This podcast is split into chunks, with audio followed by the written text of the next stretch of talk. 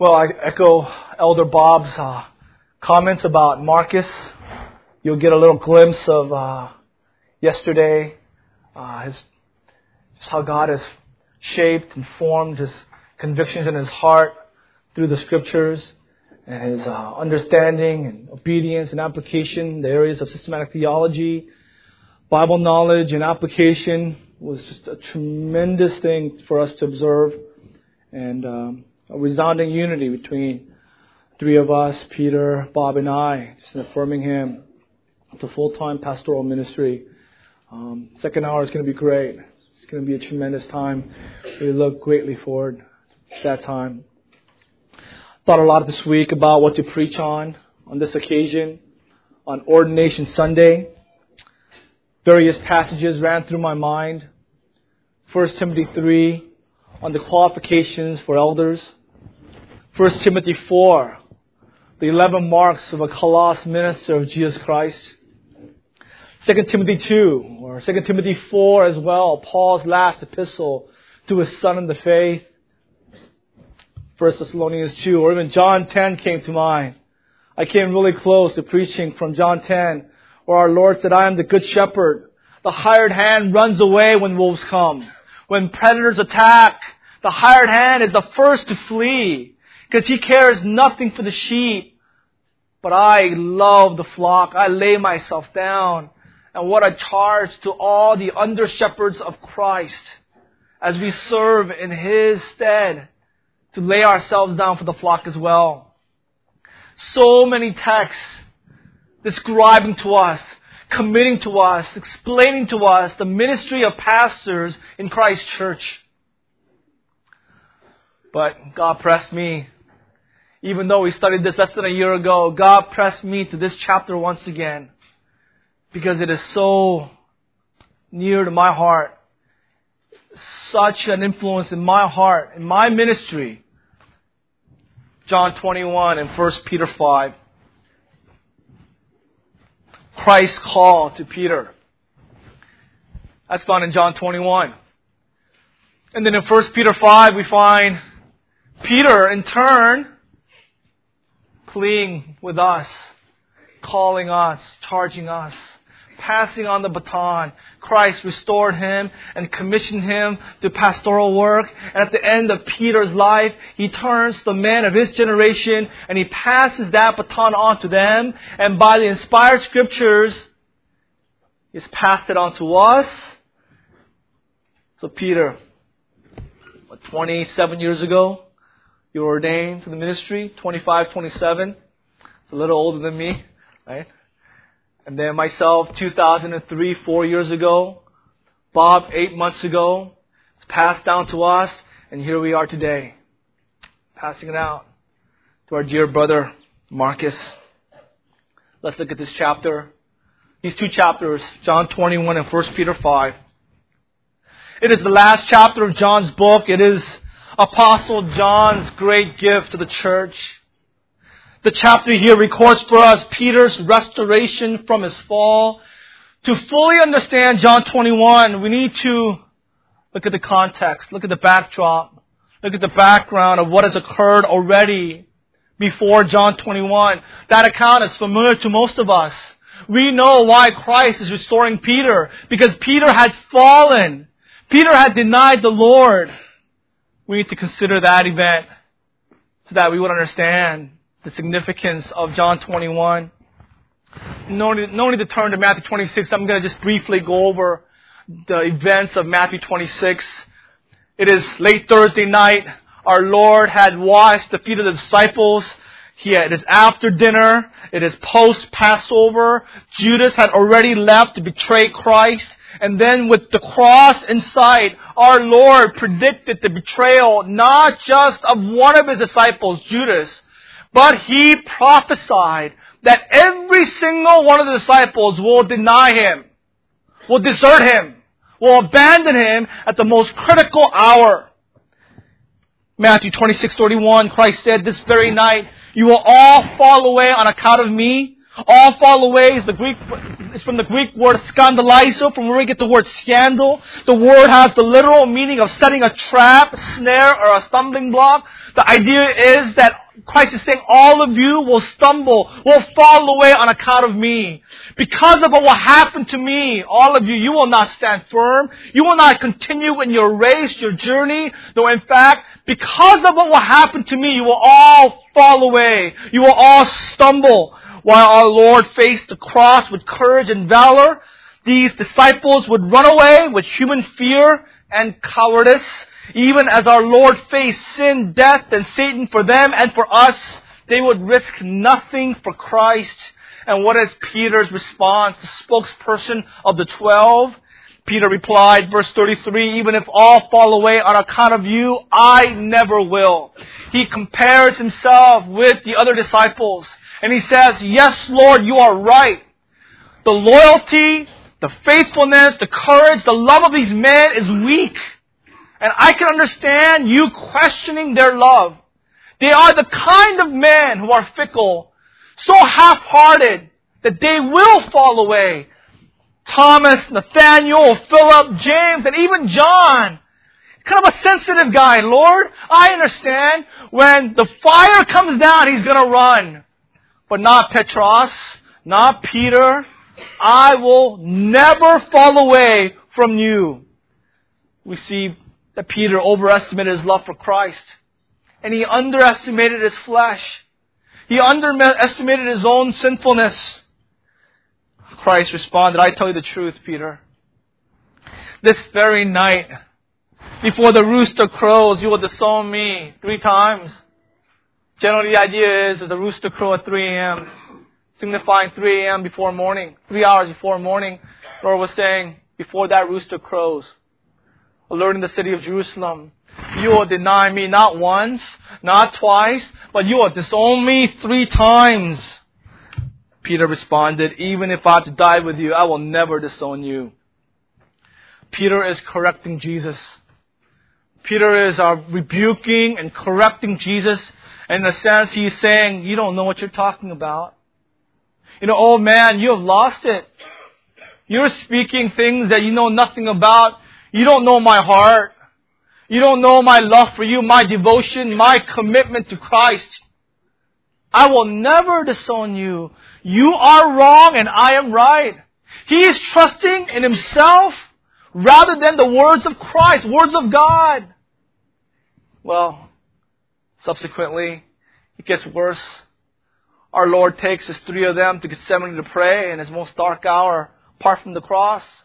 And for three hours, he pleads with them to pray with him. For his soul is so downcast. His soul is so full of sorrow that he is at the point of death. And Peter, each time, he is falling asleep. He cannot stay awake. For him, the priority was not prayer. For him, what was urgent was rest, was sleep.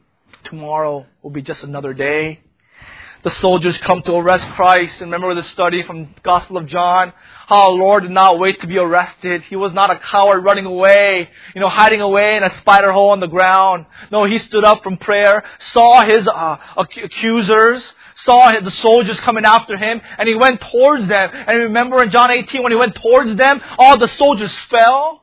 Here is Christ standing, the Roman soldiers on the ground. He met his enemies with valor. And what is Peter doing? He takes out a sword to protect Christ as if a fisherman with a small dagger can protect the second person of the Trinity, the one who created all things, God who is incarnate in flesh. I mean, how absurd. What a comical picture is that? But Peter doesn't see the comedy because for him, this is where Christ needs him. Christ needs his help. Christ needs his protection. Nothing of the sort. Our Lord calls him to put away the sword because this is exactly why he came. He came not to reign, but to, to suffer. He came not to rule, but to die. And he's arrested, taken to the authorities, the leaders of Israel. And during that time, a little servant girl comes to Peter a little servant girl. Hey, weren't you with Jesus? He denies it. And then happens again. He denies it a second time. The crowd says, Your accent gives you away. We know you. You are a disciple of Jesus. And he swore. He ran, he, he spoke curses on himself. He says, I do not know the man. Immediately a rooster crowed. Matthew 26, 75 says that Peter then remembered the word that Jesus had spoken. Before the rooster crows, you will disown me three times. The parallel count in Luke 22, 61 says that at that time when the rooster crowed, the Lord turned and looked straight at Peter and across the courtyard their eyes met. And in that instant, Peter remembered Christ's words. And Peter saw the, the foolishness, the utter pride, the utter arrogance that had filled his heart. And he was confronted by his own sinfulness. And he went outside and he wept bitterly. Peter remembered his boasts. And he saw firsthand the shame, the humiliation of his own sins. Now, we must understand these failures of Peter did not disqualify him for ministry. You would think if anyone is disqualified, unfit for ministry in God's kingdom, it would be Peter. But we find that these were, these trials were tailor made for Peter by God Himself. That God was preparing him for the gospel ministry. His failures are exactly what God used to fashion him, to shape him, mold him to be a man of God. His failures are what prepared him for pastoral ministry. It was important that Peter go through failure. You know, Christians, uh, they struggle when they go through trials of prosperity. When blessings come, when they experience success. When, Christ, when Christians go through trials, loss, disappointment, heartache, God is blessing him. God is blessing her. If you are going through trials today, if you're undergoing temptation and you're struggling, my God, how He loves you because He is sanctifying you. He's preparing you. He is, He's attacking the core issue of your life, of your heart. He's trying to break down what is prominent that He might be prominent in your life. What is He trying to break? What is He trying to destroy in our, in our lives? It is the sin of pride. It is a sin of pride. That's why Christ took Peter through this arduous ordeal. That is why Christ now is taking you through what He's taken you through to destroy the sin of pride. The greatest obstacle to pastoral ministry is the pastor. It's the pastor himself. Every Christian, especially every church leader, must be broken of this vice in their lives if they want to be an effective servant of Christ. If they want to bring honor to Christ's name. If they want to rightly serve the Lord. This vice must be broken. This is the one thing that keeps us from rightly and effectively serving God. It's the sin of pride. Proverbs 8:13 God said, "I hate pride and arrogance." Pride, Proverbs 16:18 pride goes before destruction. Why is that? Because ah, pride at its core is self-worship. Pride at its core is idolatry, love of self.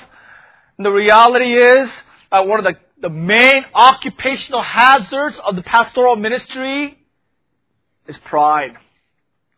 You know, you just come and join, you, like Scott, you come and just join, you just want to serve, you want to find gaps, right? You're willing to, you know, rush during football games.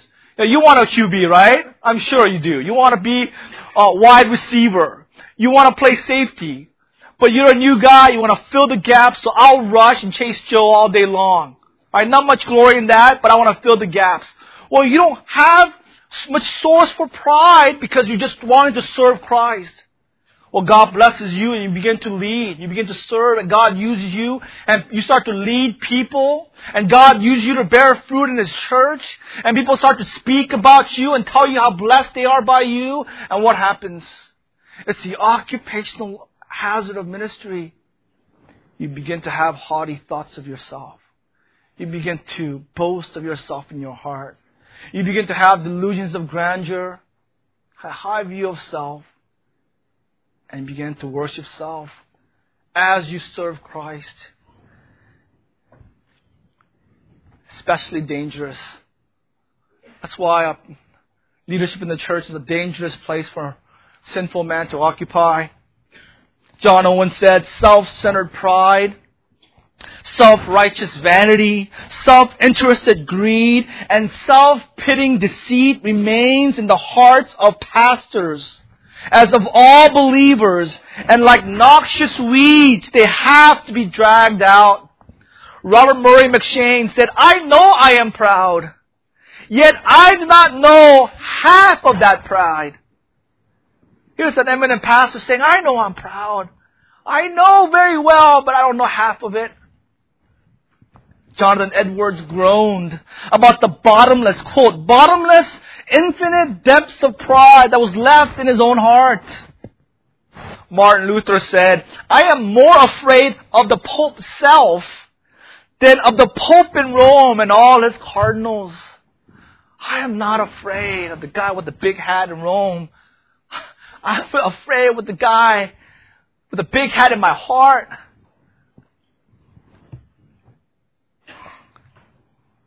Charles Haddon Spurgeon. That demon of pride was born with us. It will not die one hour be before us. I must try to describe pride to you. I paint it as being the worst malformation of all the monstrous things in creation. It has nothing lovely in it, nothing in proportion. Pride is the firstborn son of hell. Pride is the maddest thing that can exist. Nothing proves men so mad as pride. Oh man, hate pride. Flee from it. Abhor it. Let it not dwell with thee. If thou wants to have a madman in your heart, embrace pride. For you shall never find one more mad than he. And imagine a pastor filled with pride. He has become a madman leading the church. That's why Spurgeon continued, if we magnify ourselves, we shall become contemptible.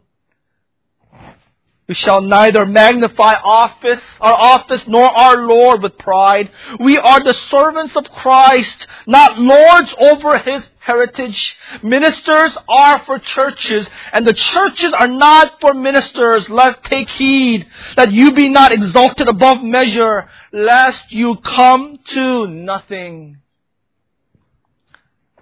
That is why all sane Christians, all sober minded pastors and church leaders hate pride.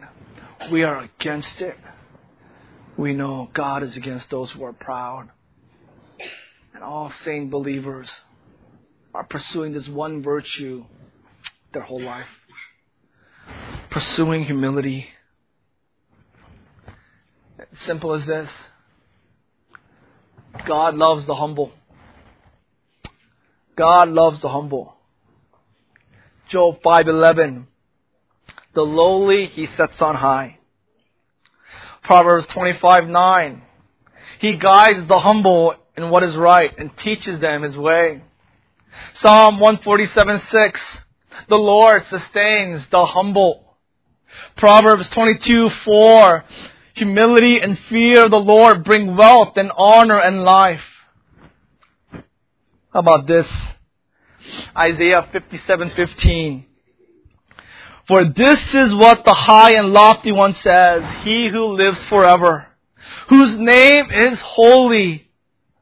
I live in a high and holy place, but also with him who is contrite and lowly in spirit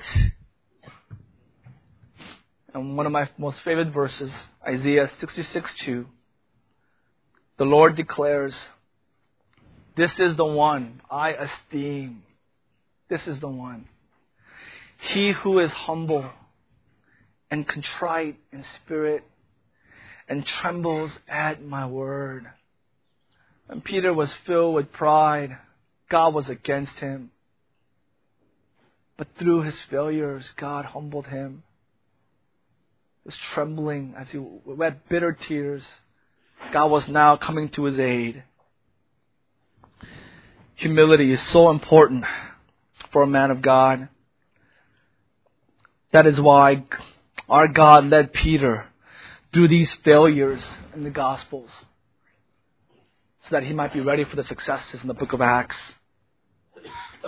J.C. Ryle said of this account, this fall of Peter is doubtless intended to be a lesson to the whole church of Christ.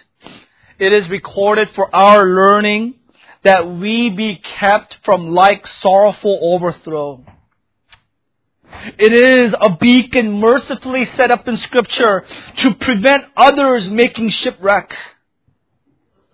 It powerfully shows us the danger of pride and self-confidence. If Peter had not been so sure that although all denied Christ, he never would, he would probably never have fallen.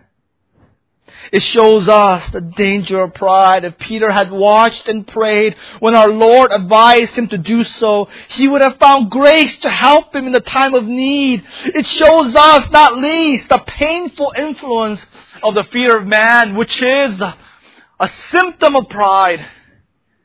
You are aware, perhaps, how much more they fear the face of man, whom they can see, than the eye of God whom they cannot see.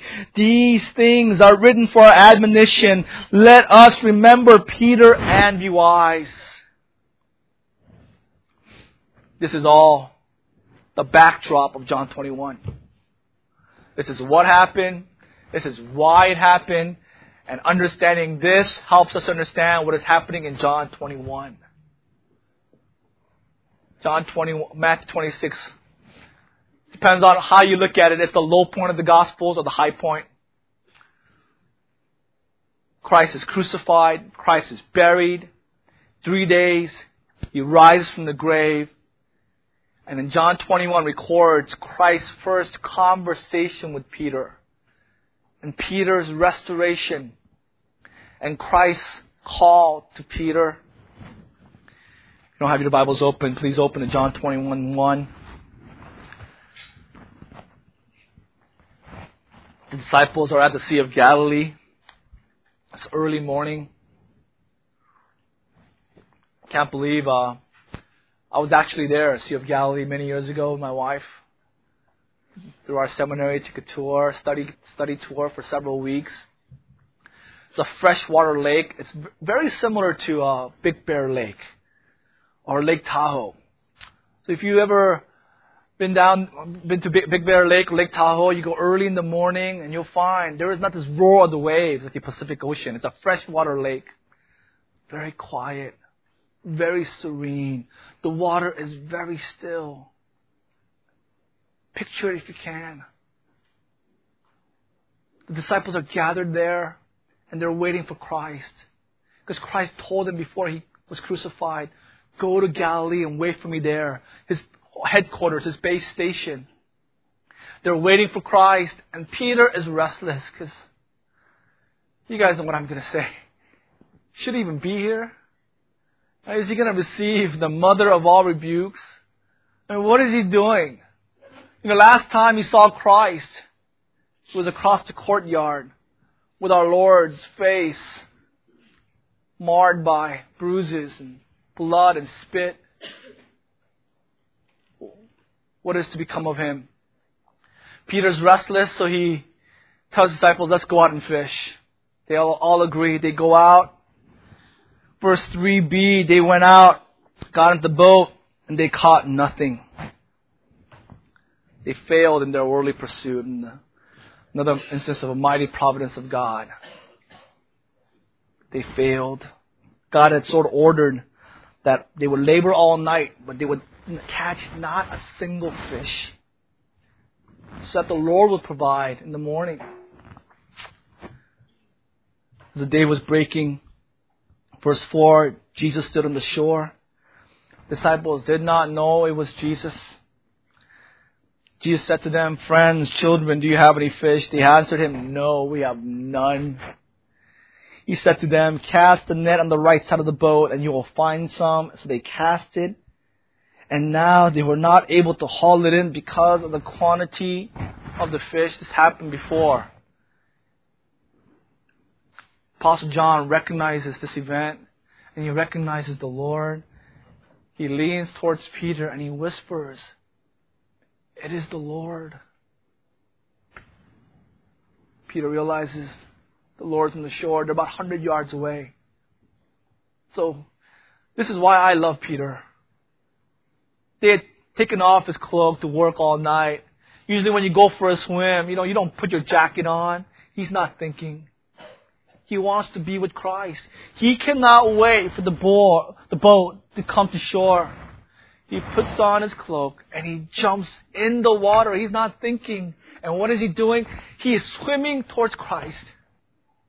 Because he wants to be with the Lord. I mean, how beautiful is that? Peter had denied the Lord, sinned against him, but his heart is with Christ and he swims towards him. But once he is ashore, he dares not approach Christ. Reminders of his sins, of his denials, prevent him from approaching Christ, conversing with him. Verse 9, when they got out to land, they saw a charcoal fireplace with fish laid out on it and bread. Jesus said to them, bring some of the fish that you have just caught. Uh, so Simon Peter, verse 11, went aboard, hauled them to the shore, full of large fish, 153 of them. So I know it's been a long sermon already, long Sunday coming, but I gotta pause here and tell you, why did John include 153? Why include that number? Why? Main reason is to show that he was an eyewitness. He was there. He knows small minutiae of detail that only eyewitnesses would know. So he tells them, you know, I can prove I was there because I know how many fish we caught. Who would know that unless you were there? I'm not giving you a second tertiary account. This is a primary account. I saw with my own eyes. I touched with my own hands. I experienced this for myself. What I'm writing to you is true. But why even count the fish? Who cares how many you caught? It was a net full. Let's eat already. Christ wants to talk to us. Who's counting the fish here? It's Peter. The disciples are communing with Christ over breakfast, and Peter's in the boat by himself. This is my interpretation, all by himself, and he cannot enter the fellowship because of his guilt. He's in the boat by himself, counting how many fish they caught. Maybe the disciples said, Peter, just bring some over. Cut the, quit the counting. Just come on over. But Peter, we can understand. We experience this in small measure when we give in to temptations in our own lives. When we sin against the Lord and we stay away from the Bible. We stay away from church. We skip out on services. We skip out on Bible study. And we're counting our own fish because of our guilt. Peter comes over and says, Caught a lot of fish, 153. Here, the scene is set. And our Lord does the most wonderful thing. Our Lord addresses Peter, his full name, Simon, son of John, Simon Peter, Simon son of John, and he asks him a simple question Do you love me more than these? Love me more than these. Now, what is the question here? Is he asking, Do you love fish more than me? Your old job, your old way of life? Do you love these men more than you love me? Or is he asking, Do you love me more than these men love me? That is the question. Peter, do you really love me more than these other men love me? Why, why is he asking that question? Because the last time they talked, that's what Peter said. Peter said, all of you will fall away on account of me. And Peter said, not me. I love you more. These men have weak love for you. They have partial love for you, but not me. I love you more. So Christ asks him in their next conversation, Peter, is that true? Do you truly love me more than these men love me? You said, even if you were to die, you will never disown me. Did you do that, Peter? Did you go to prison for me? Did you risk your life for me? Did you give your life for me just like you promised? Our Lord used the word agape. Unconditional love, love of will, purest, richest, truest love. Did you agape love me as you had promised? The reply was simply, Yes, Lord, you know that I love you. But uses another word for love. In the Greek, it's not agape, it's phileo. So, you know, some commentators debate about the significance of different word usage here. I don't understand how they can not see the significance of different word usage. Right? I mean, think about it. If, if you ask your wife, do you love me? And she says, I like you.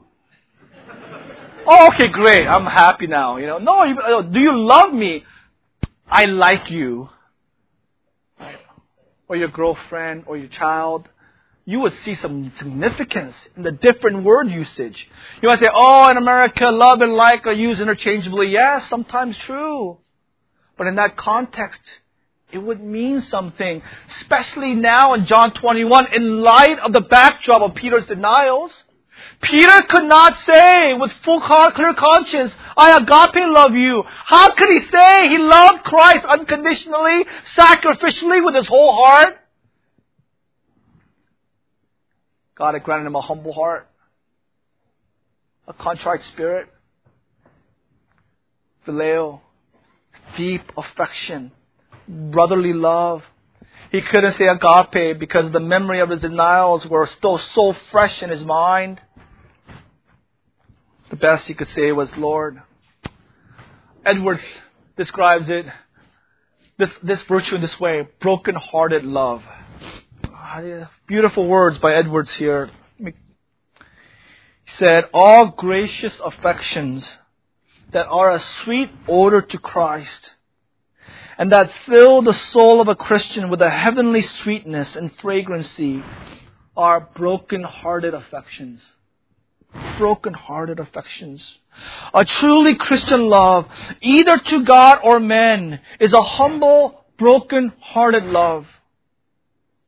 The desires of the saints, however earnest, are humble desires. Their hope is a humble hope.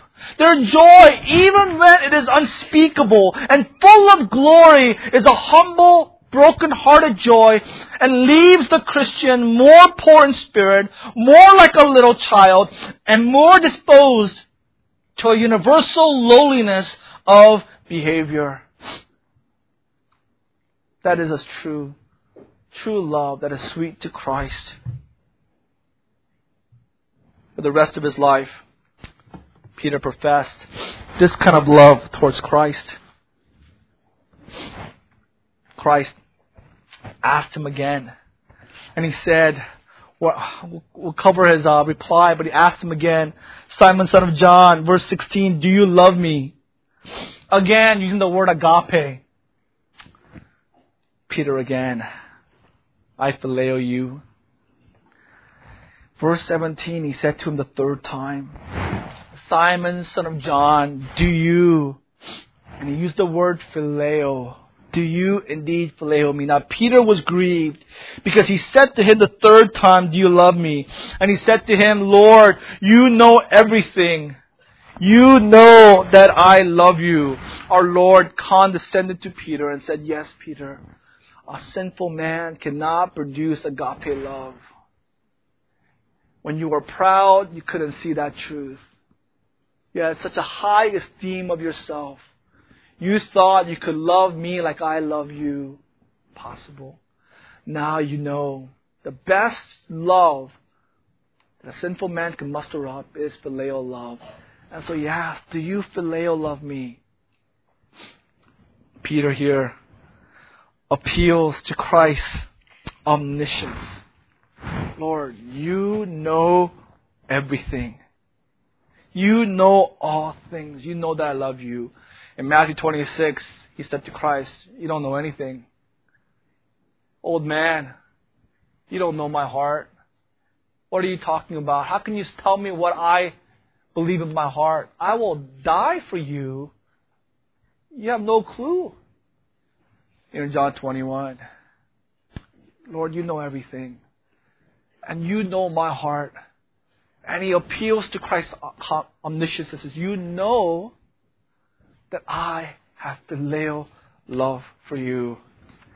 You know everything. You know all my sins, all my infirmities, how little my faith is. Lord, you know how little I pray. You know how proud I am. You know the delusions of grandeur I have. You know how weak I am. You know all these things, but you also know I love you. How comforting is that? How comforting is that to ordain men? That He called us even though He knows everything. Even though He knows everything about us, how weak we are, He knows the truth. If you knew the truth about us, I can't preach this morning. I can't be your pastor. Right? But God, even though He knows everything about me, He still called me and comforted Marcus. God's never surprised by Marcus. God's never shocked. He's not taken for a loop. God knows everything. And He says, He knows Marcus loves him. That is why, as Christ called Marcus, Christ first called Peter and Christ, knowing everything, charged him and called him to pastoral ministry. Go back to 15 after his first confession of love. He said to him, Feed my lambs, teach the word of God to my people.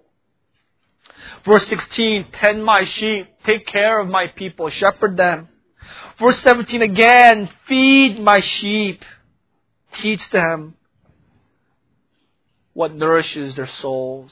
Feed not their flesh, but feed their souls, tells us love for Christ is loving the church. Love for Christ is loving his body here on earth. If you love Christ, you must love the church and serve her.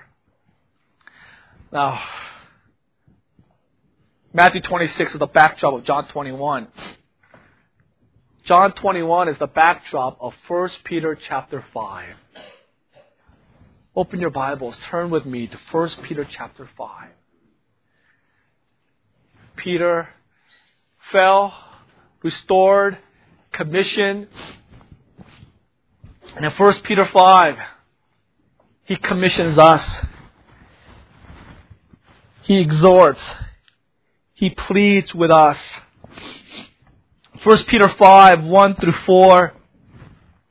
So I exhort the elders among you as a fellow elder and a witness of the sufferings of Christ as well as a partaker in the glory that is going to be revealed. Shepherd the flock of God that is among you, exercising oversight not under compulsion but willingly as God would have you, not for shameful gain but eagerly not domineering over those you in your charge, but being examples to the flock. And when the chief shepherd appears, you will receive the unfading crown of glory. Paul addresses himself as a fellow elder. Those two words, company together, occur only here in the New Testament. He doesn't come to us as someone authority, but appeals to us. He comes alongside of us and he appeals to all the elders of Christ Church as a fellow elder. He says to them, he says to us, I exhort, literally, I appeal, I beg of you. The choice of the word here indicates his humble attitude towards us, towards the elders of Christ Church. He pleads to us three key issues for elders service, motivation, and reward. What we are to do, why we ought to do it, and what we're doing for. Service, motivation, and reward. First of all, Peter exhorts the elders to service, to serve the church by shepherding the church of Christ. Verse 2, poimaite, shepherd the flock of God. Aorist, active imperative verb. It's a command. The aorist tense conveys a sense of urgency, calling us to shepherd, feed the word of God to Christ's people. Teach and preach God's word. This tells us this is a chief work of the elder pastor. This is what sets him apart from deacons and the church. He's able to teach. He's able to nourish Christ's church. He's able, skilled in not just teaching sound doctrine, but refuting those who teach heteros doctrine. Therefore, for pastors, Preaching is our foremost call, duty, and responsibility before God's church. The biblical remedy for a lost world and also for struggling believers is the comprehensive, heart-searching, heart-pursuing preaching of the truths of the Bible. This is the labor of a true shepherd for the people of God. Donald Whitney said, regardless of how inefficient some may think. Preaching is in our technological mass media society, regardless of how much more exciting or entertaining or even successful other methods may appear, the most effective way of communicating the gospel of Jesus Christ is still through the means God was pleased to choose. The foolishness of preaching the gospel that is God's chosen method so that all glory might go to Christ. That when a man is saved is not because of a man's program or method, but because of God's divine sovereign grace. James Montgomery Boice said the church has to rediscover who God is, come to know Him, and fellowship with Him. The avenue for that has always been Bible exposition and teaching. There is no shortcut. One more quote.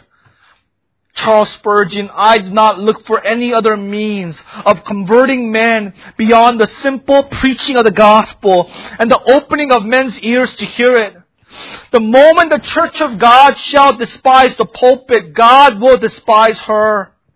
It has been through the ministry of preaching that the Lord has always been pleased to revive and bless His churches. That is the first work of pastors, of elders, to teach God's truths. Second is macro management of oversight. This is one of leadership giving general oversight to the church. Give oversight, provide leadership, give direction, step back, and lead the church.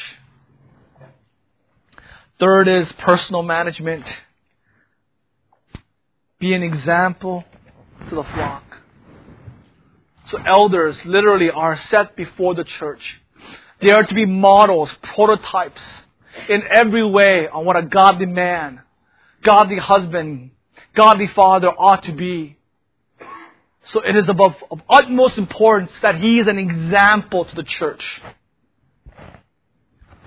Someone has said, rightly that the greatest teaching tool is modeling. And example of Christian living is powerful. Someone said all in leadership positions in the church should realize that the requirement to live a life worthy of imitation is not optional. It is a central part of the job, challenging those such responsibility might be. And this is what is so unique about the pastoral ministry. You can be, you can be uh, cheating on your taxes and be a good doctor. You can be unfaithful to your wife and be a good lawyer. Who you are apart from job, you has no tie to your career but not pastors, not elders. not teachers in the church. Peter, after explaining the service of the elders, he moves on to the motives. First of all, not under compulsion, but voluntarily. Men must not serve as elders because there's a need. Right? Need is not a valid reason to be a pastor, to be a shepherd, to be an elder. Not because you must, but because you are willing. Voluntary willingness, a personal desire. 1 Timothy 3 if, an, if any man desires to be an elder, overseer, desires a good thing, the word we're talking about this whole weekend is epithumia, is lust. He lusts, he desires to be an elder, and that is seen not by his emotions, not by his affections, it is seen in his life. It is seen in his decisions. A pattern of decisions made over years. It is clear that he desires this voluntarily, willingly. Verse 2, not for sordid gain, not for shameful gain. He's not doing this for fame, fortune, or power. That's the motive of false teachers. Godly man flees from love of money. He runs away from idolatry. He runs away from any personal gain in motivation for ministry. He has a right motivation. And third is not lording over. He's not trying to lead in the church because he's on a power trip. You know, nobody listens to him in the world, and he wants to lead some people, so, well, might as well do it in the church. He doesn't want to use the office to abuse anyone. He seeks to serve, humble himself and serve. And the reward is found in verse 4. We find this unfading crown of glory tells us that the reward for elders is in the future, not the present. It is in the future, not the present. The reward for elders is not in the present. It's not on this side of eternity. It is not a prestigious or glamorous position. As I was preparing for Marcus' ordination, I, I don't know if it's the right question or not, but I kept on asking myself, why would anyone want to be a pastor? Why would anyone want to do this? I don't know if that's, I apologize if that's wrong, question to ask. But honestly, like, I don't wish this on anyone. It's so hard. It's so difficult, so arduous. For a called man, it's the most happy place the most joyous place. For an uncalled man, it's hell. It's hell on earth. It's the most happy place, but it's the most arduous place because there is no reward here that's equal to the work, equal to the cost. For the elder, pastor, shepherd, teacher, reward is in heaven. It's with Christ. So those pastors who want to live it up here, they got it all wrong. Promise rewards here. They got it all wrong. They got it backwards. Reward is in heaven. And what is that reward? It's the crown of glory. The Greek word crown there is not diadem. It's not a royal crown. It's the Stephanos. It's the wreath that was awarded to the victor in the Isthmian Games. You won a race, you got a wreath. Indicating the pleasure of your government, the pleasure of your people, well done. You trained hard. You ran a good race and you won. And you glory in that crown because that crown reflects the pleasure of the giver of the crown. And so when we receive the crown of glory by Christ, we exult in it because that crown tells us Christ was pleased with our service. We gave him glory. Well, a few final thoughts to close our time. Three thoughts to close our time. First is, you know, I hope all of you are fighting that same battle that we are. What is your fight? I'm fighting against pride. Bob and Peter, man, I don't want to make them proud, but eminently humble men. Such humble men, I know they're fighting that fight. How do we fight against pride? We fight an all out war against pride by the cross of Christ. God will provide a way out. What is the way out from our sins? From this besetting sin? This madness that is, resides in our hearts. That, that will not die one hour before us. How do we fight against this sin? The way out is the cross of Christ. Joseph Hall said, Thy garden is the place where pride cannot intrude. For should it dare enter there, it would soon be drowned in blood. Isaac Watts, when I survey the wondrous cross on which the Prince of Glory died, my richest gain I count but, I count but loss and pour contempt on all my pride. Galatians 6:14 but may it never be that I would boast except in the cross of our Lord Jesus Christ through which the world has been crucified to me and I to the world. The only way to have a chance of standing against pride is through the cross. May our hope may our confidence be not in ourselves not in our sermons or accountability groups, not in our church, not in our pastors, not in our education, not in our discipline. May our confidence and as Christians be, we believe in the gospel. We believe in Christ. Jesus conquered sin and death, and my hope is in Him. Second exhortation to you is pray for your pastors, pray for your elders, pray for your missionaries, pray for your flock shepherds. Pray that they would grow in humility. If you love them, pray that they will be humble men. Pray that they would have humble love for Christ. Pray that they would have humble love for Cornerstone Bible Church that they would have humble love for you, that they would care for you like Peter post fall, right? Wouldn't you love to have Peter as your pastor? Of all disciples, I would choose Peter. Because if, when he rebukes me, he will rebuke me gently. Because I, would, I know Matthew 26, right?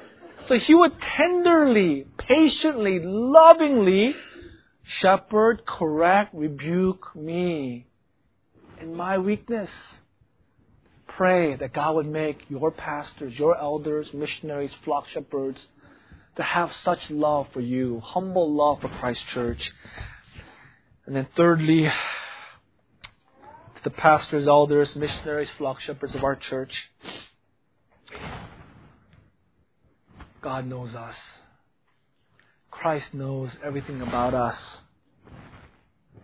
And in spite of that, he has still called us to serve in the place we are serving in. So let us, with confidence in Christ, teach God's word, though undeserved, we are undeserving.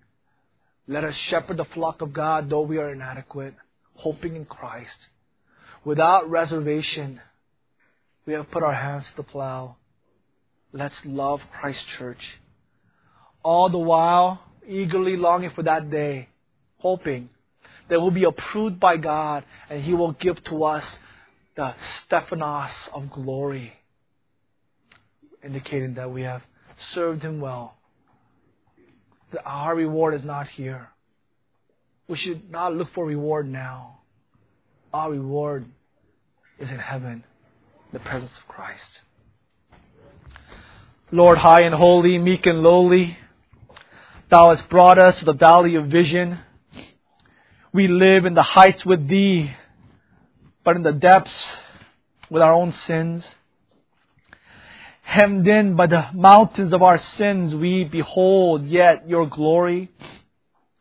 Lord, we pray we will learn by paradox that the way down is the way up, that to be low is to be high, that the broken heart is the healed heart, that the contrite spirit is the rejoicing spirit, that the repenting soul is the victorious soul, that to have nothing is to possess all, that to bear the cross is to wear the crown, that to give is to receive, that the valley is the place of clearest vision. Lord, in the daytime, stars can be seen from deepest wells. And the deeper the well, the brighter thy stars shine. Amen.